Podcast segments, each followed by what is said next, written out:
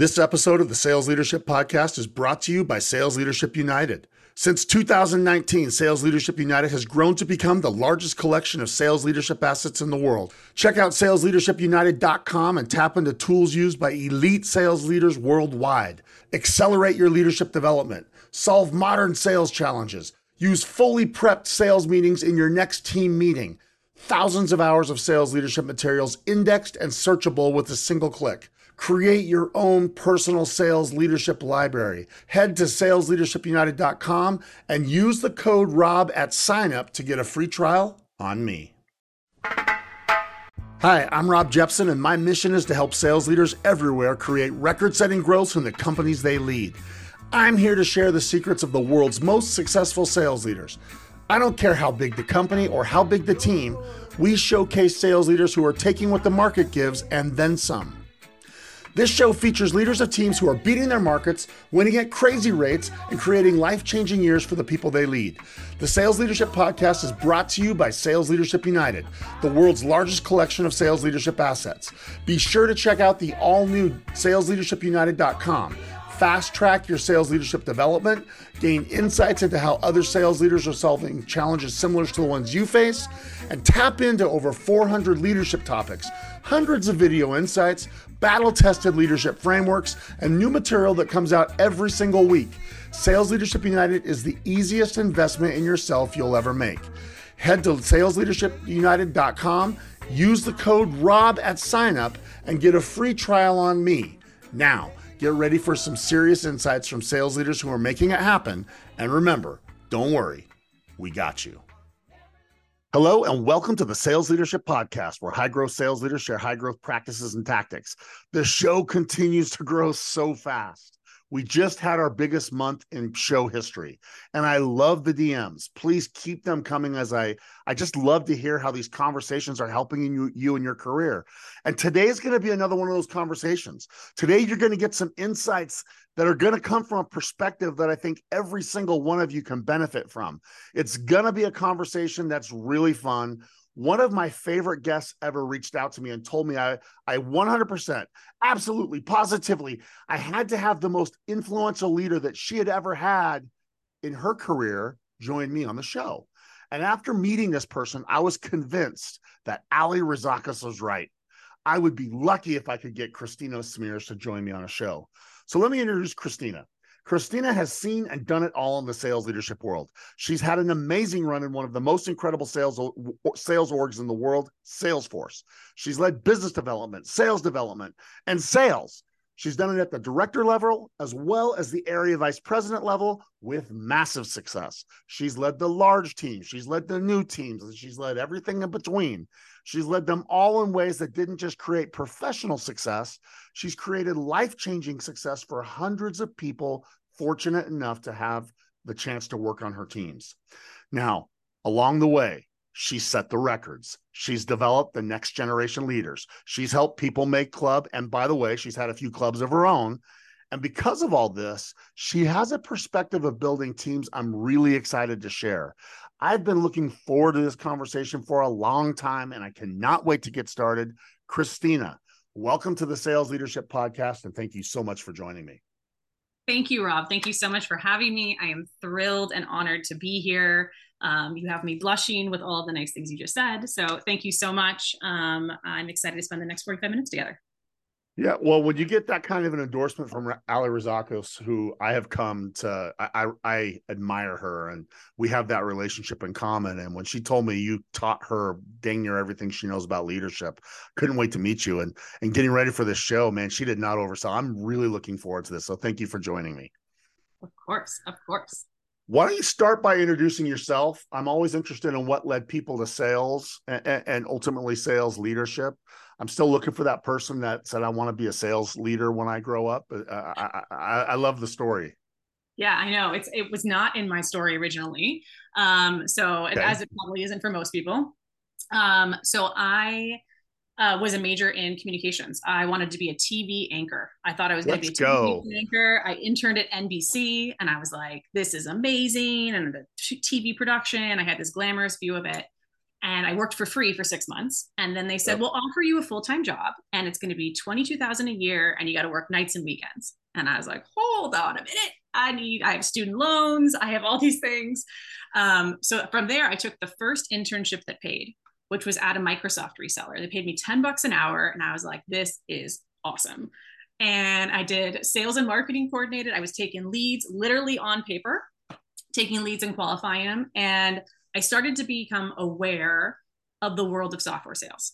And cool. I realized this is fun, this is lucrative, and I'm pretty good at it. And I started to become more and more aware of like the personality traits and how it's really about connecting with people and went down that path. And um, basically, I, so the funny thing about Salesforce is in 2004, they were viewed as a startup that weren't going to be around for very long. So I interviewed at Salesforce as my backup job. I interviewed my primary focus was Microsoft. I wanted to work at Microsoft. That was where I wanted to be. And I didn't get the Microsoft job. I got my backup job, which was Salesforce. And I said, you know what? I'm going to take it. Wow. happens.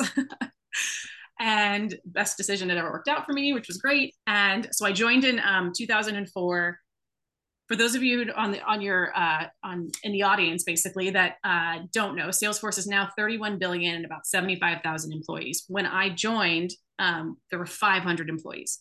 Wow. 90 million in annual revenue. So um, i basically it was a very different company spent the next 19 years across sort of three different careers within those 19 years. I was an ic i ran sales development and then ran the sales organization.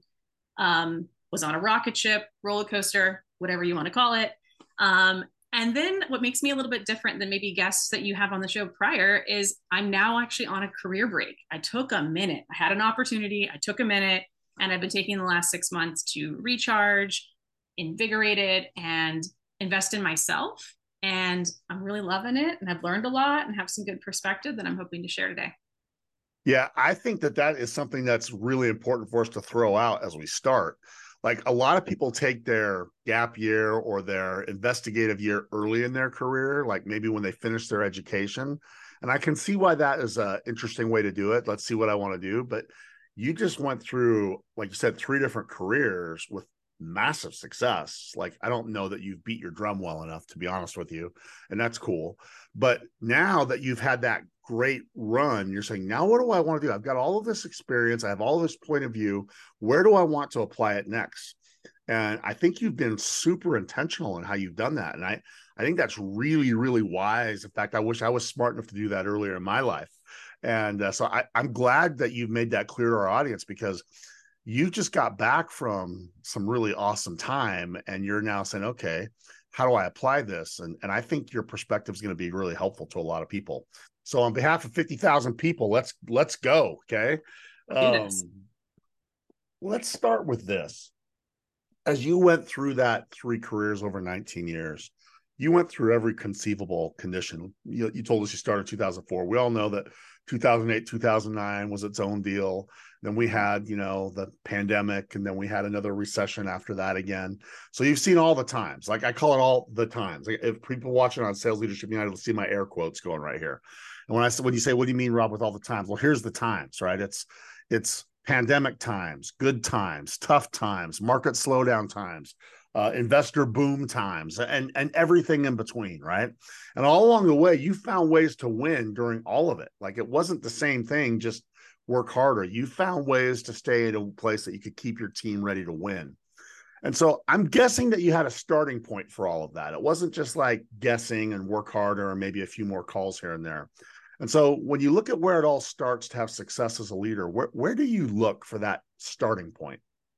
Yeah, I think I think you're exactly right. So when I think about the last kind of 15 plus years of leadership, whether it was a small team of 5 people or whether it was a large team of 300 people, team design, leadership design, who you hire and how you create the sum of the parts is for me the difference maker.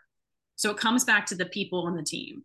Yes, it's helpful if you have an amazing product. Yes, it's helpful if you've got awesome marketing and demand out there. That helps as well. But if you have a team that isn't a cohesive unit or don't balance each other out, you'll never get to your full potential, in my opinion. So I have a really good word. I'm interrupting you. Can I interrupt you for a second? You used you a really important word. Yes. You said unit. It wasn't yes. just get a whole bunch of really good people and like you know, feed the dogs and keep them happy, right? Like shove pizza under the door or whatever you got to know. You said unit. Yes. And I love that. I want to point that out to our team. I don't want to let you I, I can't wait to get your your yeah. your uh framework that you're getting ready to share, but I want to point that like unit is way different than a whole bunch of good people. Is that fair to say? A hundred percent. And also not six of the same people, which a lot of us new to leadership will do. We'll hire, we mm. know every salesperson needs drive, sense of urgency, and organization. Okay, I'm going to hire people who are driven, urgent, and organized. And they all look the same and act the same, and maybe even have maybe they're all extroverts, for example, right? They all have sort of that same personality trait it, really is important to balance out and be strategic and intentional when you hire, whether it's account executives, whether it's leaders, whether it's VPs on your team. What is each person going to unique, uniquely bring to elevate the overall unit? That is so important. And it elevates everybody from a performance standpoint, but also from a professional development standpoint.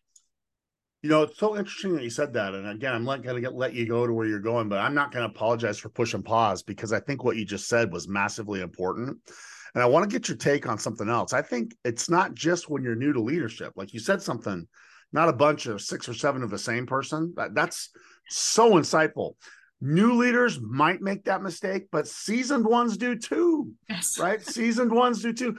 Listen, my biggest thing I had to overcome early in my leadership career that still I'm highly aware of that I know bites me is if someone's a lot different than me, I, am like, oh, I want someone that is like me. I, I, make that mistake still when I know it's a mistake, Christina. I know it's a mistake, and I want. I'm like, oh, I want someone who sells like me because it's going to be easier to coach them, or because I relate to it, or whatever. Why is that such a bad mistake? Because I think you can only do as much you can you can't reach the full potential if you just have more of you or more of the same on the team let me give you a great example so let's say you have six people on your team and um, someone has they're all driven they're all organized they all have the sense of urgency great they yep. all have the basements for what you need to be a good seller um, okay. but one person's an introvert right and the rest of your team is an extrovert the extroverts are going to learn from the introvert how to listen better how to process information better how to think differently about how to solve a problem. Then they're going to apply that with their customers, who, by the way, are extroverts, introverts, all different types of backgrounds, right? And so being able yep. to relate to each other and learn from each other elevates the success of your overall team. And then they become better. The best examples I can give are when you, especially when you're hiring a leadership team, that it's even more important as you're hiring second and third line leaders. Um, because the impact is that much larger. But a good example is when I when I'm hiring a leader, and I've got a team that's dynamic, the first thing I'm looking for, and someone's like, "What you're looking for?" I'm looking for the gap in skill set that we need to mm. improve. I know at a certain level you're going to be good and you're going to be capable and you're going to have your accolades and your club performances and all of that. But what are you going to bring to the team that we don't already have? Maybe you're highly data analytical and you're incredibly great at the operations. Maybe you're someone who's a cultural leader and brings the fun. Maybe you're someone who's, you know, um, driven and highly competitive whatever that might be. Maybe you're the master negotiator. One, I'm looking for you to help identify that. I'm looking for what I can bring to my team I don't already have. And then I'm looking for how everybody else can learn from that from each other. So good, Christina. Thank you for letting me sidetrack you for a second. Because that I think is a really, really important thing for us to be intentional about, not accidental about right? Accidental is not a good way to be an elite leader. So I, I love how you say the baseline for you is okay, what's the total like package that I want to see from everyone? Because you're right. Uh, it's a really great insight that I hadn't thought about. Christina. Yeah. And, and and the insight that I hadn't thought about is it's not just the differences in the salespeople. We're selling to all these differences in buyers.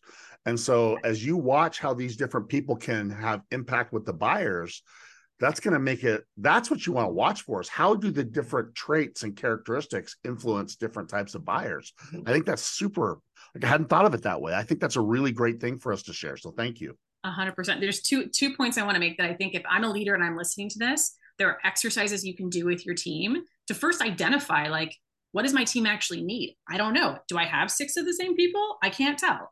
Um, so there's two exercises you can do. One you can um, get everybody in a room, do kind of like an offsite style, make it fun, do it in a staff meeting or a lunch meeting, and have everybody write down each other's superpower. So I call it name your superpower. Um, Love it. The book Multipliers from Liz Wiseman talks a lot about superpowers, where this is where I stole this from. So you have everybody in the room and you say, okay, what's Rob's superpower? Before Rob names his own. Okay. So people go around and they say, um, Rob is caring, Rob is empathetic, Rob is Let's Rob go. is the, you know, a, a negotiation machine, Let's whatever go. it is, right? They give you I like it. And then you've got this list of one, you feel really good. You got all these compliments. But two, you're like, what's my brand? What's my superpower? Actually, they nailed it. My superpower is I'm really good at analytics or whatever it is. And you name your superpower. And then you go to Christina and you do the same thing and you name her superpower. And at the end of the meeting, you know what one is a leader, what's my gap on my team? Wow, no one here is really good at technology. I don't have like the demo guru guy on my team and I need that person. Or I got a bunch of execution people, but not a no one's good at empathy that's something that's a problem, right? Or no one's good at planning customer events, whatever it might be. It could be super tactical or it could be strategic, but identifying what you have currently so that you can figure out what holes you need to then hire for and design is sort of the key to transforming your team from being good to really, really exceptional and great and developing themselves. That is a really cool exercise. Um, is that when you do that, and we got about like I said, we got fifty thousand people that are listening. I hope there's people like me because right now I'm like, yeah, I want to do that with myself, and I want to suggest this to some of my clients that I coach um, for some different reasons. Yeah. When you're doing that, is there anything like as you've done that, like is there like an something say, hey, watch for this to happen because this is an amazing thing that happens all the time, and also be careful not to do this because I learned the hard way that when I do this, I limit the impact. Is there either of those sides of that coin you could share? Well, two things I would say. I'd say one, let the person name their own superpower last. If you let them go first, they bias the whole entire uh, ex- exercise and they also don't feel as good. Sometimes it can be fun to do it anonymously. So I've done that before where they people write it down anonymously and then you're able to read it. If you don't have a team that's maybe as connected, that could be, or maybe as vulnerable, that could be a way to go. Uh, but I think mm. it hmm. builds a lot of connectiveness and trust if you can do it um, live. Um, the other thing I would say is at the end, one, it's really important to recap and to say, you know, you know, this person on the team is incredibly their their superpower is negotiation. You know, Christina, that's not your superpower. You've admitted that, which we'll talk about kryptonites in a minute. Go to this person, John, for example, when you need help with negotiation. He loves it. He's good at it. It's his superpower. Time flies when he's doing it. Go ahead and help him. And then, by the way, John is really bad at customer events, and that's your superpower. You guys can learn from each other. So, kind of recapping that and connecting it it makes people feel as if every person on the team plays a role. Every person on the team adds value. You are not mm. one of 10,000 people. You are a special, unique um, attribute to the team that adds value and elevates it. In the same token, it's really important, and I don't always do this in the same the first meeting. It depends on the trust, and the, you got to make sure you've got like the right safety in the room to do this. But the next meeting I'll do is let's talk about we talked about superpowers. Let's be vulnerable and talk about our kryptonites let's talk about the thing that maybe we can do because we you know we're capable of it but it takes more effort. It doesn't come as naturally to us. So we write down our kryptonites. Maybe public speaking is something someone struggles with right? Maybe it's um, uh, customer on-sites whatever it might be. Maybe it's i really struggle to have empathy with people because i'm such a driver whatever it might be. And you share that with everybody but that that one is self self because you don't want people telling other people what their kryptonites are. But if you self-diagnose your kryptonite the room is there to then help you fill the gap. Everyone's got something they're not good at. I do, you do, we all do. Acknowledging that makes us human and also makes us be willing to help each other and connect more. So that's, I think, those are the two takeaways. Make sure everybody else talks about the superpowers first before they they self diagnose. And then kryptonite is a super valuable technique as well. Kryptonite really gets my attention, especially that you're doing it in a group setting. Like I, I can see the positive one in a group setting being what, what you said. You use two C words that I wrote down confidence and connection. It does both of those. Is the kryptonite one? Is there any like insights for you for for you can share? Because I love it. Um, have you ever like? Is there any reason not to to do it? Like, is there any any any careful things you got to do with that? Because I love it, but I can I could see how some people might be scared of it you have to you have to build an environment. It has to be an environment where people feel connected and trusted with each other. And if that hasn't happened yet wait wait some time between the superpowers and kryptonites. If you jump from superpower to kryptonite and they don't feel safe or they feel like maybe they're going to go on a plan tomorrow or yeah. whatever it might be if you don't have a team where you you know really think that there's a connected trusted environment you may want to wait to create that which i have a whole bunch of techniques on how i would do before you do the kryptonite exercise but I think, you're awesome i think that's i think you have to if i'm not going to walk in my first day on the job and say an honest reaction of what my kryptonite is but if i trust the leader i'm working with um, and I feel like they have my back and I'm there to learn and everyone else and they've just shared their kryptonite. Wow, let's let's let's do this and let's help each other. This doesn't come from a place of criticism, it comes from a place of support. Beautiful. Okay. So that's where you start. You start by by figuring out those gaps, figuring out what superpowers exist and then what ones do I want? And then mm-hmm. you go get them. Yep. Second, where are our sources of kryptonite and how do we protect against those i'm guessing or how do we balance and have balance around to make sure that we we've got that in places that can help you overcome that uh, if i'm understanding you correctly absolutely so a good example is i was in an offsite and one of the leaders said their kryptonite was they hated planning events hmm. they hated it they hated like okay. plan a customer event and you have to go through all the minutia of the catering or whatever it is they're like i don't want to do this it was enlightening for us. We didn't realize that someone actually hated that. We were like, okay, that's interesting. And then two people in the room were like, that's actually like, if I had to plan my wedding over again, I would do it. Like, let me help you. I will help you. Or by the way, there's this external company that you can do and it's like very minimal cost and they can help you. So it became this really great environment where we could support each other. Um, so that that was something that's really that was really helpful. The other thing this is another exercise. So I'm going to jump off a tangent for just a minute. So another exercise you can do in addition to superpowers is um, there's a speaker that I saw once called her name's Connie Podesta, and she does the personality shapes test. You can go to her website. She was a keynote speaker in one of my leadership offsites a while ago, and it really got me. And the leadership and the personality shapes test, I do it in every management offsite. I do it in every leadership meeting. If you've worked for me in the last 15 years, you probably know what shape you are. Um, it's a fun exercise. It lets everybody's guard down. And I won't go through it now because everyone's listening to this on a, probably their AirPods while they're going for a walk. But um, you basically identify as a shape. And then based on the shape, um, it tells you some personality traits that are associated with that. Um, so you might be a square, you might be a triangle. It depends on what kind of shape you are. When you do this exercise, one, it's getting to know yourself better, but also to that other point, getting to know your customers better. So I'll give you a really quick example, and then I'll well we can post it afterwards on how to do the exercise. Wait. I'm a square. Okay, I'm a square. Uh, okay. Probably very curious to know what you are, but let's just say for sake of argument, you're a square. Okay. Okay. Okay. Squares, squares are structured, prepared, punctual, organized. Like a good example is the car of a square is clean and there's nothing in the trunk, and it's like you know we're square. I'm a square. Okay. Circles are you know, come in and give me a hug. They are they lead with emotion. They've got a like you look at their desk or their car and they've got pictures of their kids and their dogs and their um they're they're great empathy people, things like that, right? So let's just say you're a circle and I'm a square and I'm selling, right. okay? And I'm selling to you.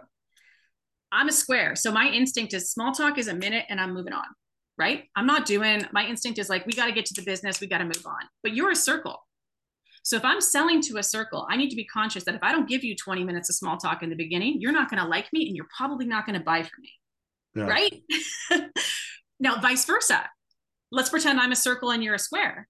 And I come in and I'm like, Rob, tell me about your day. And you're like, I have five minutes. Do I even know you? yeah. Right? so knowing the types, and I'm not saying everyone fits perfectly into a bucket, but whether it's the superpowers, whether it's the personality shapes, maybe you do some fancy Myers Briggs tests. You can do some a lot, lot of things to get to know your team. Get to know the personalities of the people who you spend the majority of your time with every day, every week, but also think about that when you're selling to customers and how you can adapt your communication style, your selling style, and your leadership style. But Christina, I love everything about that. And I love how you put a caveat at the end. You say, I don't care if it's the personality things. Like you came alive for people who will see the videos on Sales Leadership United, like you, you lit up like a Christmas tree when you're talking about it.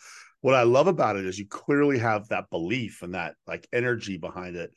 And, and the point that I that I take from what you said is connect before you try to correct.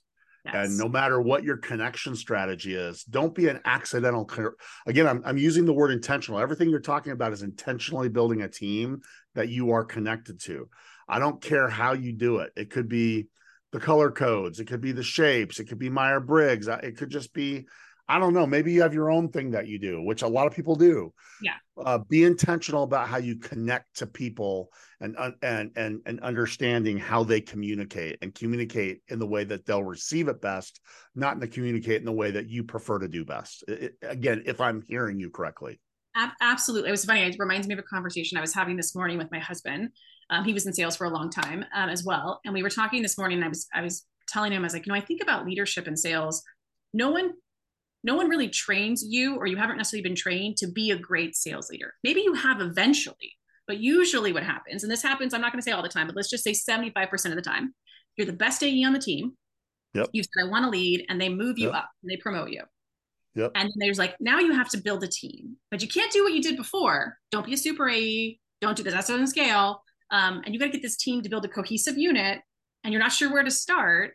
There are, there are techniques and, and education to go through to become that amazing leader. And don't fault yourself if you don't know what you're doing in the first year. I was not a great leader my first year. I had to learn, I was emulating all the bad and good stuff that I'd learned along the way. And the like one thing that I did is I hired a coach. Like I hired an executive coach before I was an executive because yep. for me, I needed an outside perspective to train and develop me to be the leader I wanted to be because I'd worked for leaders that I didn't love and I wanted to be a leader that made a true impact, which is my personal value. Uh, well, I think you're dead on. I, I don't think enough people realize that a coach can be that helpful. That's another. That's what we, maybe that's something we talk about in our, your next episode when you come back in six to eight months or something like that. Um, but uh, I, I'm really, I really, I'm glad that you started with intentionality and building a team. So I, I want to start to to summarize this because I can't believe that we're down to like 20 minutes left in this conversation and we could spend the whole time on this and it would be a valuable conversation. So i want to start putting a bow on it so we can go to yeah. where's next if you want. When with your team not just when you get a new team but as you advance the team let, let me you shared a few stories. Let me share a story to you maybe you can give some color to this to our 50000 listeners. So last uh, earlier this no it was last week. Yeah last week one of my uh, i coach a number of people uh, she her fiscal year ended on August 31st, and she started a new fiscal September 1st. It's a European company, and she's one of the sales leaders in North America. And so I got on the phone with her and I said, So, how'd last year wrap up? And she had a lot of success. And I let her talk about it. It was awesome. We high fived through the camera, right? And um, and I said, Okay, so here's my biggest question. Do you know why you won? Instead of just we won, whew, off to the next race, right? Mm-hmm. It was awesome because sometimes people hum and haw when I ask that question, uh, Christina. And she didn't. She was like, boom, boom, boom. She had three things. And thing one made me think of you because we had been prepping for this conversation. It made me think of you. She said, I upgraded the team. The team got better this year. And I was like, wow. So we talked about the ways. Part of it was new people, part of it was new skills, part of it was new focus there was a number of areas, but that was very intentional. And it was the first thing. The other two things were good, but the foundation was here. How important is it not just to intentionally build a team, but to keep upgrading the team and making sure it's the team that will take you where you want to go? Any any thoughts around that angle of it? So I read I read Essentialism by Greg yep. McKeown back. You read good books. I like your books. Yeah, I, I, I can do lots of books. I love I'm yeah. into reading. So, um, and in that, it actually that was a huge game changing book for me because I read it um in 20 like right at this end of 2020, early 2021. And we had just finished 2020, which was really rough, right? Yeah. Um, and we were coming into 2021. So one of the things that I do as a leader every year is I would sit down and I would um, list out all of the things that need to be improved. So in the book, it's called the slowest hiker methodology where basically you find what's the thing that's dragging you back the most. And if you fix that it's going to it's everything else is going to lift. So i wrote a list of like okay um, we need more training or you know the product this or whatever it was. And i made a list of all the reasons why we were going to have a tough year. And i said if i could pick one just one that if i fixed the rest might move just a little you know like if i moved you know it would move all of the things up and for me was make our people better that was the one that came up because if I made our people better, our win rates would go up. If I made our people better, we'd have better on sites. So I focused all of my attention into create. So we created like a biweekly cadence of training and enablement that was by us for us. And even though it was a huge company that had a huge training department, I was like, I want salespeople to teach them like the basic 15 minutes how to greet your customer at an onsite, right? Let's just make them like incrementally better. And when you do that, it changed everything. We had a record setting year, 52% growth, like all those things. So I think um, being intentional about what the flaws are, don't try and fix them all. Pick the one that's going to have the biggest impact and then put an action plan and execute on doing something to fix that. Okay, I'm really glad I asked that question, Chi, because this is a really important thing. Then, this is massively important. I I I loved that what you just said. You found the gap. You figured it out. You said something that I don't. I also don't want to like not get picked up. You did have a massive company with a massive training team, and probably people felt like, hey, that's my job to be the trainer of these things. You probably, I'm going to guess you probably had a training group assigned to where your area was, for example. Yep.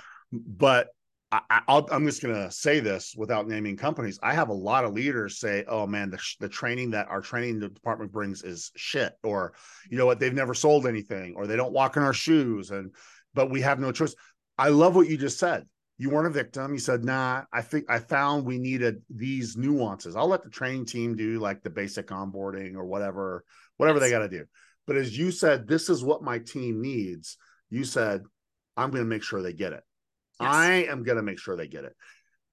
How did you figure out that that was the way you had to be successful? Because that's a very common thing that I see, Christina. People that allow someone else to hold them hostage to something, you didn't like take a chance with your career. You just did what was right for your people. Is is yeah. talk about that a little bit more? Yeah, I, I believe so much in just bootstrapping. So my superpower, we were talking about superpowers earlier. My superpower is get stuff done execution. I'm known for moving from point A to point B super fast, super organized, sometimes too fast. But um, that is one of the things that I comes naturally to me. And what I, I'd be like, oh, we have to accomplish this. Let's go put a project plan in place. Let's execute on it. Let's make it happen. I really feel that in sales leadership, it's hard for anyone to know, even, even if we're part of a big company or part of a big sales team, no one knows our dirt, our geography, our territory, our market the way we do no one knows the events that are going to resonate the most. No one knows are going to the marketing that's going to resonate the most. It's unique based on where you sell who you sell to the type of environment. So the more you can customize to land and have it actually solve the problem the more results you're going to see. So we tailored our trainings and our coaching and all to, to the things that we knew were important to our to our team and what we specifically needed. We didn't wait for someone to say oh we need training um, on this certain technology, which by the way was not popping off in Kansas City right now. Kansas City wanted this training and Boston wanted this stuff. Like it was very different. And I think we recognize that, we're aware of that, and then said, well, what can we do to fix it? Versus my pet peeve is all talk and no action. So I couldn't mm. just sit there and like, let's just talk about it. Let's do something. Let's try it. And if it doesn't work, well, you know what? We tried it. And if it does, great. We can celebrate it and share it we have the same pet peeve. That may be work its way into the title of this episode is uh, yeah, yeah. No i'm serious. Like i think i think the longer it takes for you to come up with an idea and start talking about it from when you actually do something about it the longer it takes the less likely you are to win for at least three reasons. And so i love when i meet people like yourself that say no nah, i'm, I'm just going to make sure they get it. Um and that's a hallmark of the elite leaders. They aren't afraid of owning all of those things. Like you're like uh, you, there will be people say, "You mean I got to figure out training too?" And my answer is, "Yeah, you yeah. do. Yeah, because the stakes are too high." And you're right. The people who are doing it may not understand what your dirt's like. I liked your your analogy there. Okay, you do know your team better than anyone else. You do know your area better than anyone else. You do know the needs better than anyone else. And so don't just cross your fingers and hope that what someone brings to the table for you will get the job done. Yeah. Part of being a leader is bring that training to them. Go ahead. I was going to say, and uh, like, and don't be afraid as a leader to reward that within your team. So one thing, like we, we would say, we reward movement. So progress, not perfection, just try. reward the movement. So whether that's yourself and you're trying to move the ball forward, or it's on your team and you're saying, okay, you don't think this on-site process works? Let's try your way. Let's try it. Let's reward that movement, try the innovation, reward the trying, regardless if it fails or not. And then more people will innovate and do more. So reward movement, whether it's at a company or a team level, I think is a pretty powerful thing to to enforce. All right. So we have about 10 minutes left. And it's mind boggling to me how fast these go when I meet amazing leaders like you that have so much to offer to me. Um, let's talk about rewards for a minute, if you don't mind. We've talked for half an hour about assembling a team, and I think you've given really great insights. And at the very end, we'll give you a chance to like put a bow on it. Final thoughts with Christina. It'll be a great video snippet as well. Um, but part of what we do, though, and I'm hearing this a lot. Let me tell you why I'm going here. Since you brought up rewards, I want to stay where you are. I hope you feel like we're like in the places that you're taking it. Absolutely. Um, I have a lot of of leaders that I work with. Again, a lot of companies, every industry worldwide, but this is very common. Burnout is happening again in record levels because we still have to find ways to have revenue hit, but we don't have the resources to sometimes that to match. So we got to grow by 10%, but we get like 2% more headcount, for example, right? Yeah. Or or or 30% growth with 2% headcount or whatever. Okay. And so too many times I think we're choosing grind instead of grow. And I'm not going to go there on this one. How do we keep it fun? How do you structure rewards? Like go back to the the the leader that I mentioned earlier who had their success I showed her a picture of a of a track and field start finish line where it's the same line that you start the race as finish the race. It says start and finish on either side of the line. And we said, this is what sales is. When you watch the Olympics and the the track athletes run, when they cross the finish line, they do lots of things. Their arms go up in the air, they put the flag on their shoulders, they get their Gatorade, they may go to the tent, get their hamstrings work on. I said, but the one thing you never see them do is immediately start the next race. And that's what we do at sales. We immediately start the next race. So how do we separate that? How do we reward? How do we celebrate?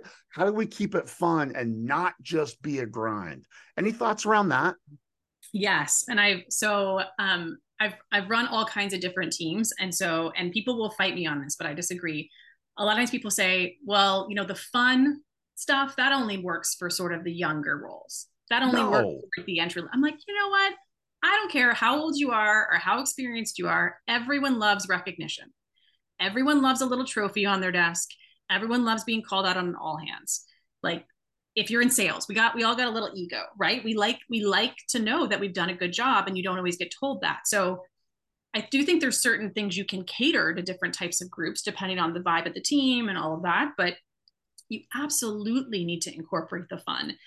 And by the way, this did not come easily to me because I am I'm a square. So I'm you're a square. I was gonna say it, but use it. You said it. Okay, let's go. structured, I'm organized, I'm efficient. So in my first few years of leadership, I literally had to schedule a reminder for myself to be like, plan something fun this week. And that sounds silly, but it built my muscle. So now it's a natural thing that I do. And it's actually the best part of my job.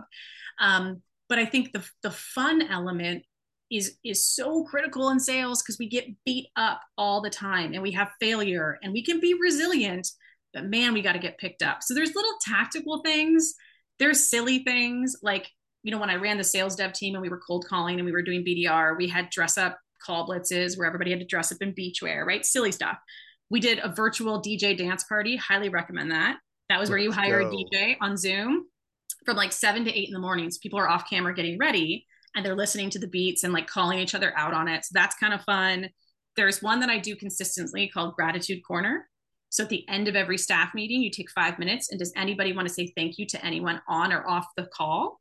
That's kind of a cool thing because then you can say, you know what, that sales engineer did an amazing job, or this sales trainer did went out of their way to help me with this. And then it spreads a little bit like wildfire. That stuff really means pe- things to people.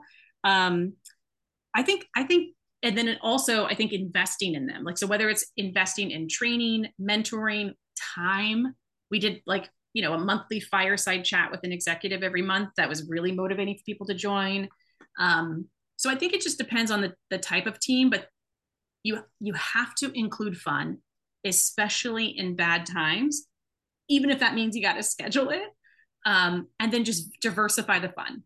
Sometimes it's a workout, sometimes it's a happy hour, sometimes it's gratitude corner, sometimes it's volunteering together. Um, but diversify the fun and you'll hit something on everybody's motivational kind of menu. Yeah, I, I really like that. I, diversify fun. I wrote that down. I, I like I've got two full pages of notes here I'm holding up for you. And and uh, and I hope our listeners are doing the same thing. This idea of diversifying fun, I think that it's widespread, Christina. I don't think it's just you that struggles with that, and I think part of it's because the pressure to perform is so high.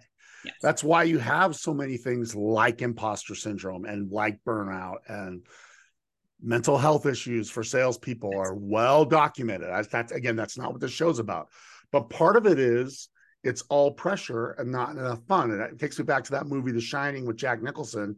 All work and no play makes Jack a dull boy, right?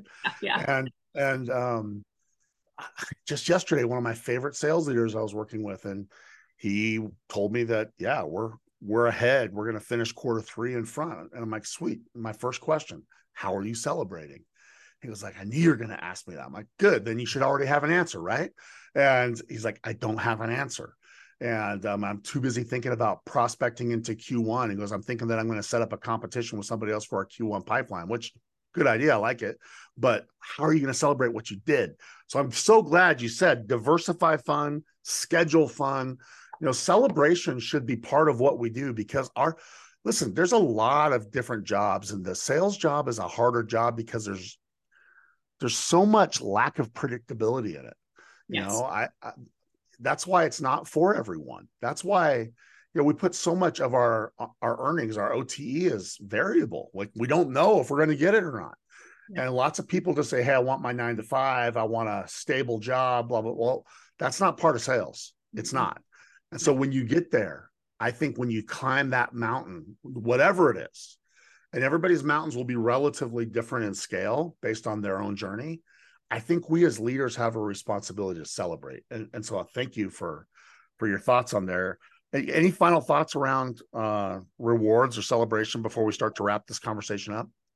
No, the only other thing I would say is that when you remember to celebrate for your team, don't forget to celebrate for yourself.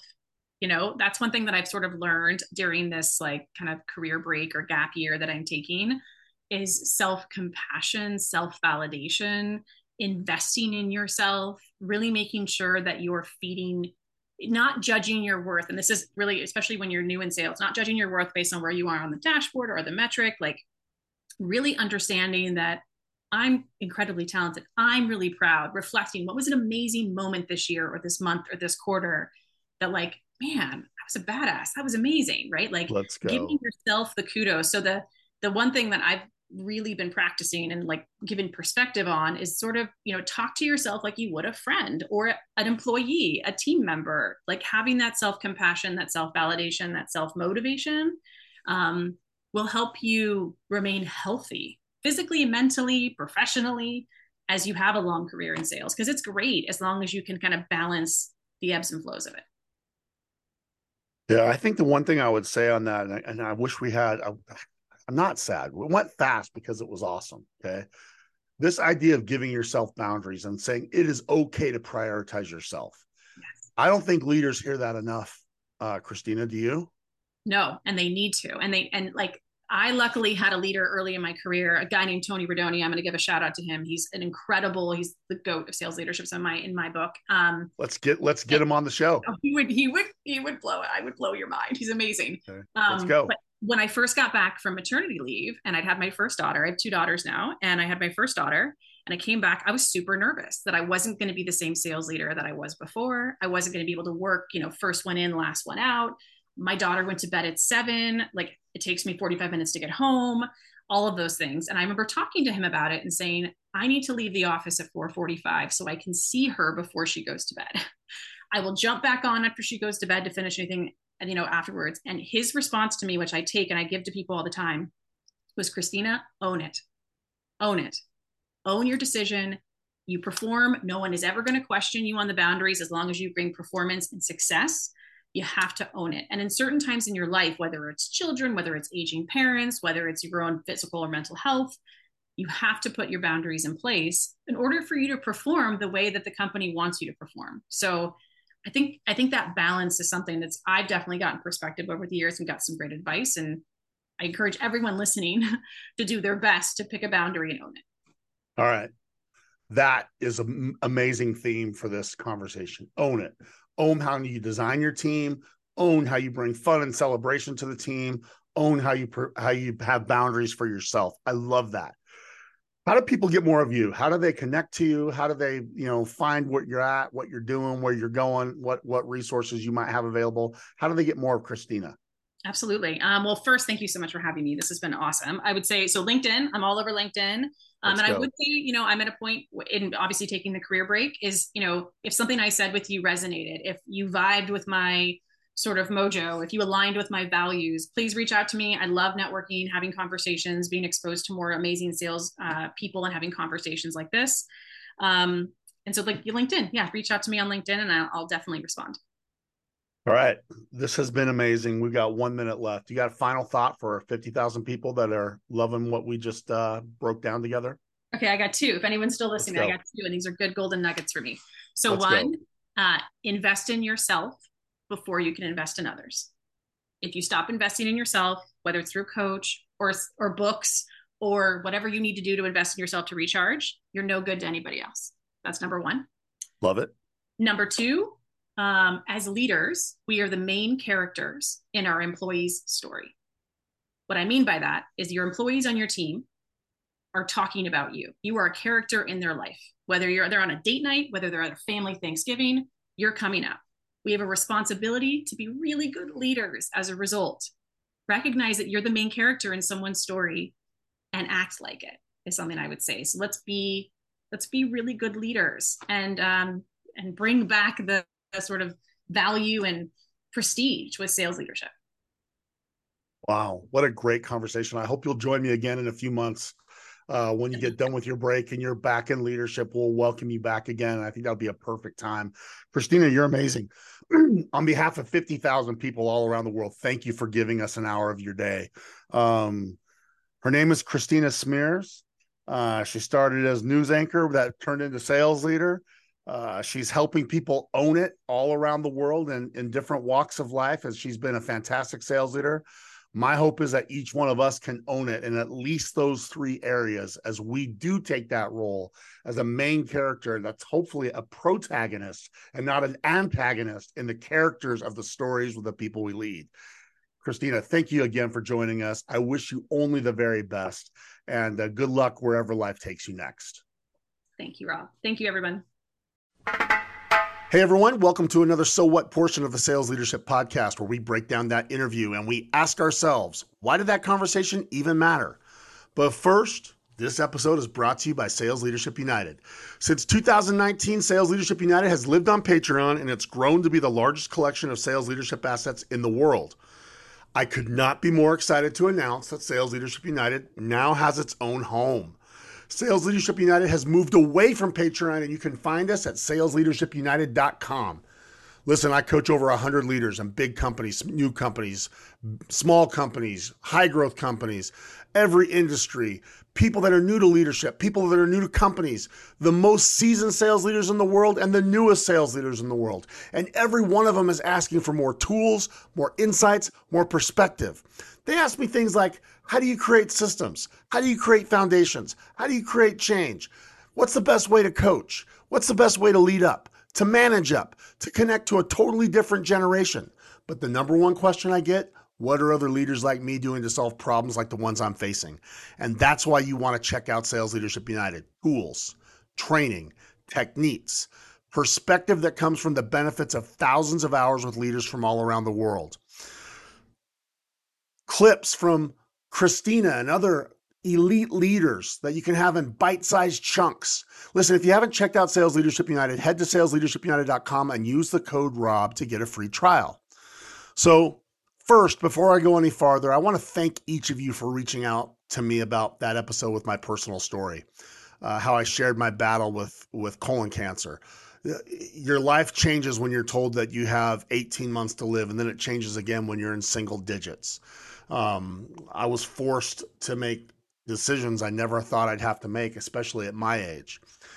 Uh, I'm grateful so many of you found it helpful. I, I, I appreciate the way you've reached out to me let me know. It means a lot to feel like I've somehow helped someone in some way. So keep that coming. I I want to hear that from you. And if you have questions or want to collaborate with me about that, I, I'm I'm happy to do that.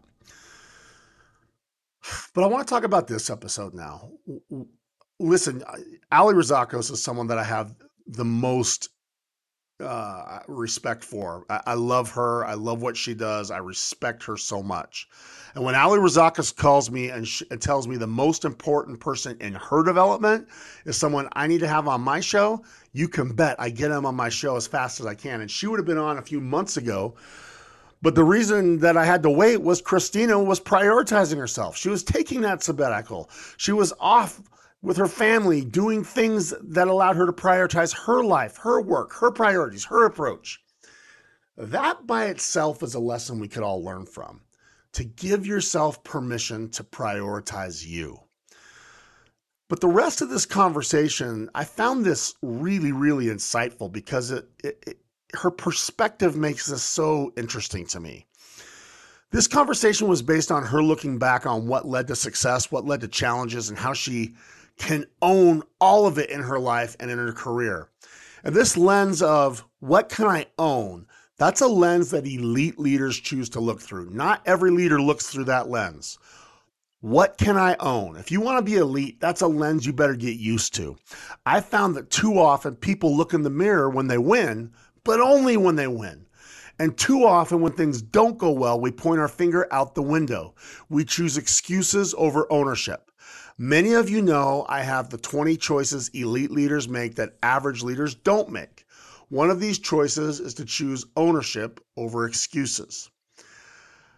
If you want to see all the 20 choices, go to Sales Leadership United. I have a couple of things there. In fact, I even have t-shirts about some of them. You, you, may see me every now and then wearing growth over grind. That's choice number two. Listen, I found this choice of ownership over excuses this is a choice that fuels the success of the elite. And it isn't because they're choosing to be a control freak. In fact, one of the 20 choices is choosing collaboration over control. But ownership, that's something that I don't see in every single leader. Um, ownership for good or for bad. I work with a few leaders in an organization whose fiscal year ended August 31st. I had one on ones with a couple of the leaders right after the year end, and both of them had hit their numbers. I asked both of them the same question What do you attribute the success to? One spit out four reasons without even thinking. Um, she was awesome. The first thing she said was it was an intentional upgrade with the team. The second was that she called, she referred to it as a next level understanding of their customers. She had incredible insights on all four of the drivers of the success, and she was able to go pretty deep telling me the things she'd done intentionally. I guess the point I want to make is it wasn't a happy accident. It wasn't a work hard, cross your fingers, and let's hold on for dear life.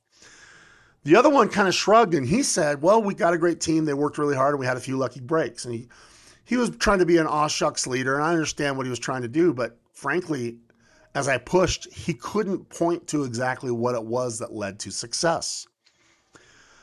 And so I want to make it really clear as I think about Christina's message we need to understand why we get the outcomes we get and not just that we got them.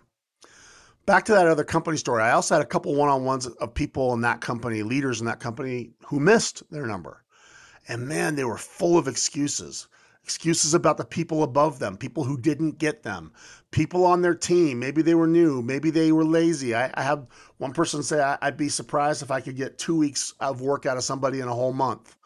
Um, they, they blamed time and territory with a new team. They blamed a crazy economy, irrational competitors. They blamed everything except for their approach as a leader. So I love this episode from Christina, someone who has thrived in one of the most aggressive and most successful sales orgs in the world, Salesforce. Someone who was intentionally successful there. Someone who built systems that didn't just get results, they shaped the lives and careers of hundreds of people. And someone who has realized along the way that you have to choose to own it, own it all. And just like there's no happy accidents for success, I also don't think there are any victims. Listen, I love this conversation. I'm in love with the perspective Christina shares, and I would encourage you to follow her advice. Prioritize you. Don't be afraid to invest in yourself. And don't ever forget that as leaders, Christina's right.